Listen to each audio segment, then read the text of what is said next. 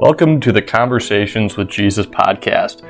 I'm Johnny Lehman, a baptized man of God who has the amazing blessings of being a husband, father, and the pastor at Divine Savior Church in West Palm Beach, Florida. This podcast is designed to bring you the self sacrificing love of Jesus found in the Bible through 15 to 20 minute episodes that focus on relevant life issues and what God has to say about them.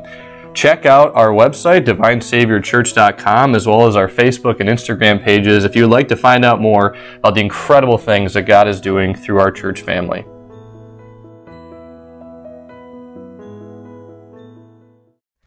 We finish our Mission Possible series by really diving into Jesus' promise to be with us always, even to the very end of the age.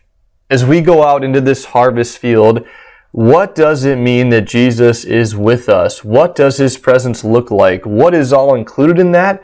That is what we're going to discover today in this week's podcast Mission Possible 5 Jesus is with us, even to the end.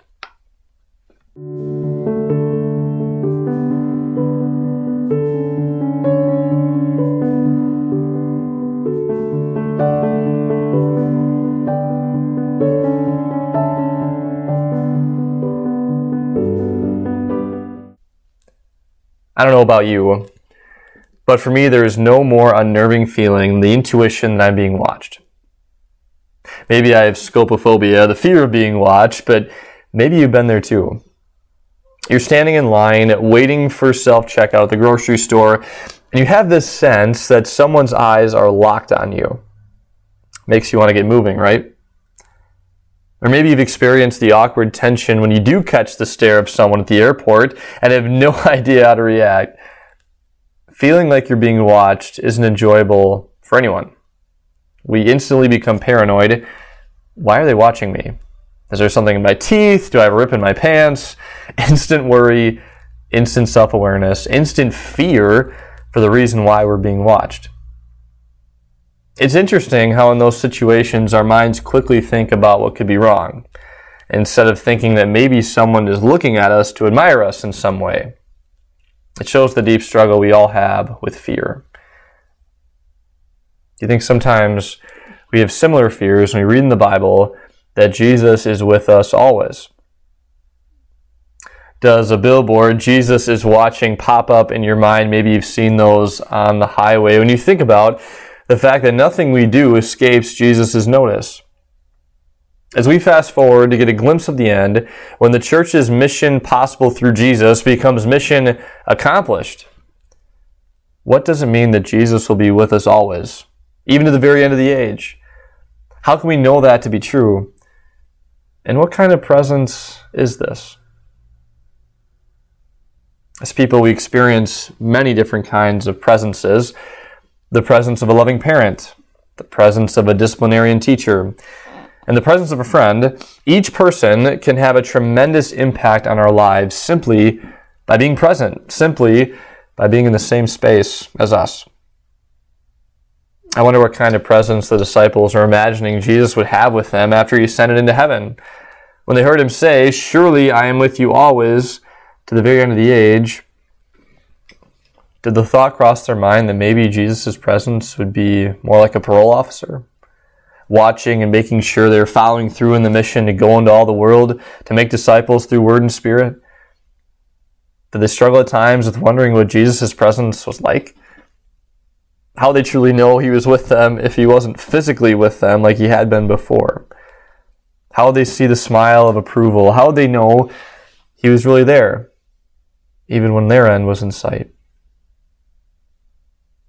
As is often the case with our sinful nature, we can see what's intended to be a calming and peace filled gospel truth. We can see that, then we question it and wonder if it really means what it says it means. We hear, when we hear Jesus' promise to never leave our side, even to the bitter end, it should steady us and embolden us. Jesus will be with us to the end, which means he knows exactly when that end will be. He holds our life and all of time in his hands, which again should be a life changing comfort. But the devil wants to rip that comfort to pieces. He wants us to see Jesus' presence as a form of abandonment. Here's how Satan's battle plan works He wants us to see Jesus much like that Jesus is watching billboard, like our spiritual parole officer, watching and waiting for us to mess up. Satan longs for us to see God's grace not as unconditional love, but as love with conditions, love with strings attached, which of course is no grace at all.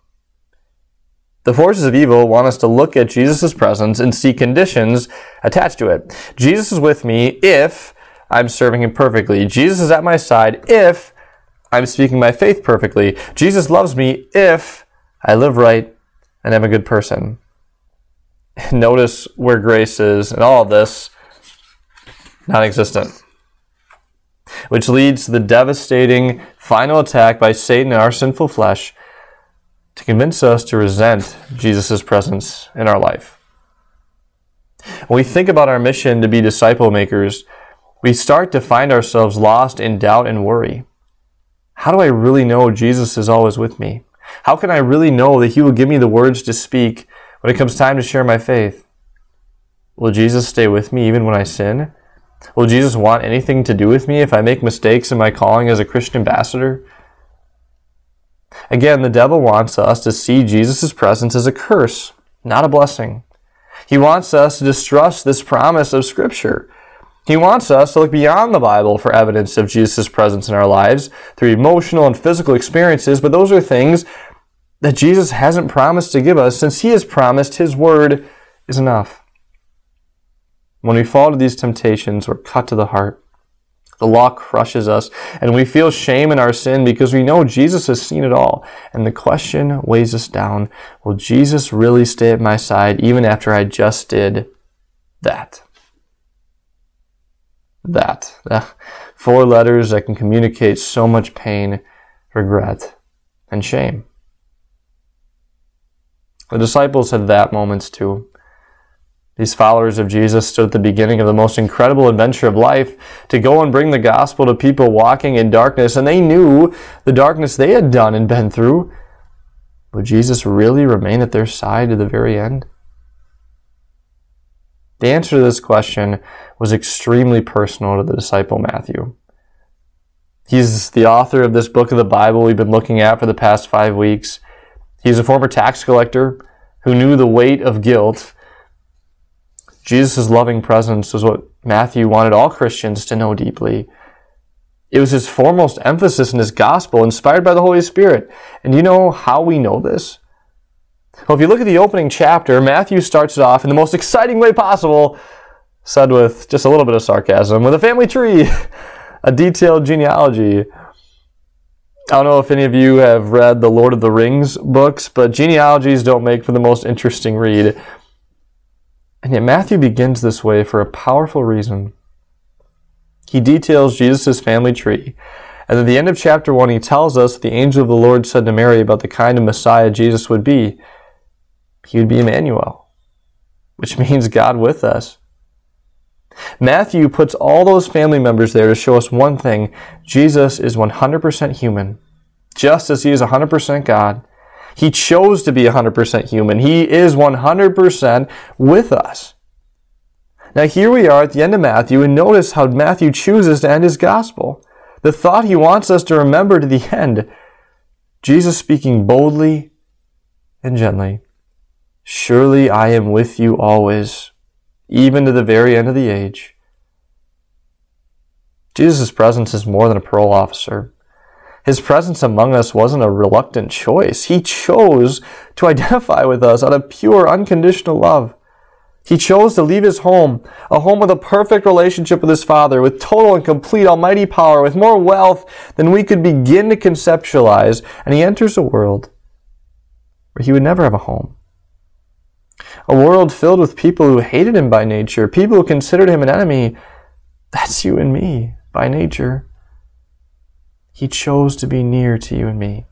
He chose to die the death we deserved. He chose to heal our sin disease by taking it all on himself. He chose to be with us. And he still chooses to be with you today and always. His presence in your life, dear Christian, is deeper than marrow. Jesus' presence is so tight that when God looks at you, he sees Jesus. That's how tight it is. Jesus rules in your heart. His righteousness completely covers you. Sins erased, never to be recovered. In fact, Jesus' presence is so closely connected to you that He is your very life. He encompasses every aspect of it. Like Paul writes in Colossians 3 verse 4, Christ, who is your life. Through faith, Jesus' death became your death, and His life is your life. Your entire existence is wrapped up in Jesus. This truth remains even when in sin we cause distance between us and Him. His presence does prick our conscience. There is law in the fact that nothing is hidden from God. Our sins are laid bare before Him, but this is the wonder of Jesus' presence. We know He knows. We expect Him to walk away from us. We put our heads down, expecting that when we look up, He will be long gone, but instead, we look up and we see His shoulder because through His promises in the Bible, He bear hugs us and forgives us. He chooses to be with you. He chooses to stay at your side even in your struggles. He knows. He gets it. When you and I struggle, He doesn't stand off to the side watching what we'll do. He stands in the trenches of life with us. And as we limp along, He says, Keep going. I'm here. When Satan lies and says Jesus will abandon you, don't let him get in another word edgewise. Jesus has proven by sacrificing his very life that he will stop at nothing to remain at your side until the day you have the most incredible emotional experience ever as you see him with your own eyes. When you live the greatest ending ever known, the one Job looked forward to, when with your own eyes you will see the Redeemer standing on the earth. Jesus' presence is there even to the end, and it changes how we view our life as a disciple of Jesus, joined together with him on his mission. We see our mission made possible only by Jesus when we go into the treacherous harvest field with divots and sinkholes and unknowns. We go into it with boldness because Jesus has our six and he has he's at our side. You and I identify completely with the God who chose to identify with us in every way but was without sin. When someone asks you to describe yourself by faith, there's only one thing you want anyone to know about you. I'm a Christian. I just imagine the gospel conversations you and I will have when we answer the, the request to tell me more about yourself by not saying what we do for work right away, but starting off by telling people who we really are. Hi, I'm a Christian. Because Jesus' presence is so tightly connected to us, He really is our life. He's our identity. He's our end. Because you know how your last chapter is written, dismiss the devil and his agenda of doubt, fear, and uncertainty. Instead, through faith, you can filter your life in the present because you know the final chapter of history. It's like when you rewatch your favorite movie or read your favorite book for the 19th time, it only becomes more enjoyable. Why? Because you already know the end. And because you know the end, you can dive into the details, all the connections, how the screenwriter, the author worked everything out for the perfect ending. Now that's just a book or a movie. But because Jesus is with you, and you know the end of the universe, you have an entirely different perspective on life. Because you know the end, you're excited to see how it's going to happen. You're excited to see the connections Jesus is going to give you. You know the end you want to see. You know the ending you want your loved ones and enemies alike to have in their final chapter, too. The mission is before us. Heaven is on the line and the powers of hell are on the move. But don't be afraid. Don't feel alone. You know the end. Jesus is with you. And the gospel message you have to give, the mission you've been called to, it ends in victory victory for you and all the people God has given you to share the gospel with. That's your story. That's their story. That's God's story. A story with an ending better than a fairy tale because it's written by Jesus.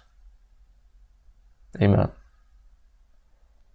Thank you for listening to this week's podcast. I pray that that incredible comfort that Jesus is with you always continues to resonate throughout your life as you live by faith because Christ is your life. I pray that God richly bless you as you serve as his witness to the people in your life that he's called you to serve.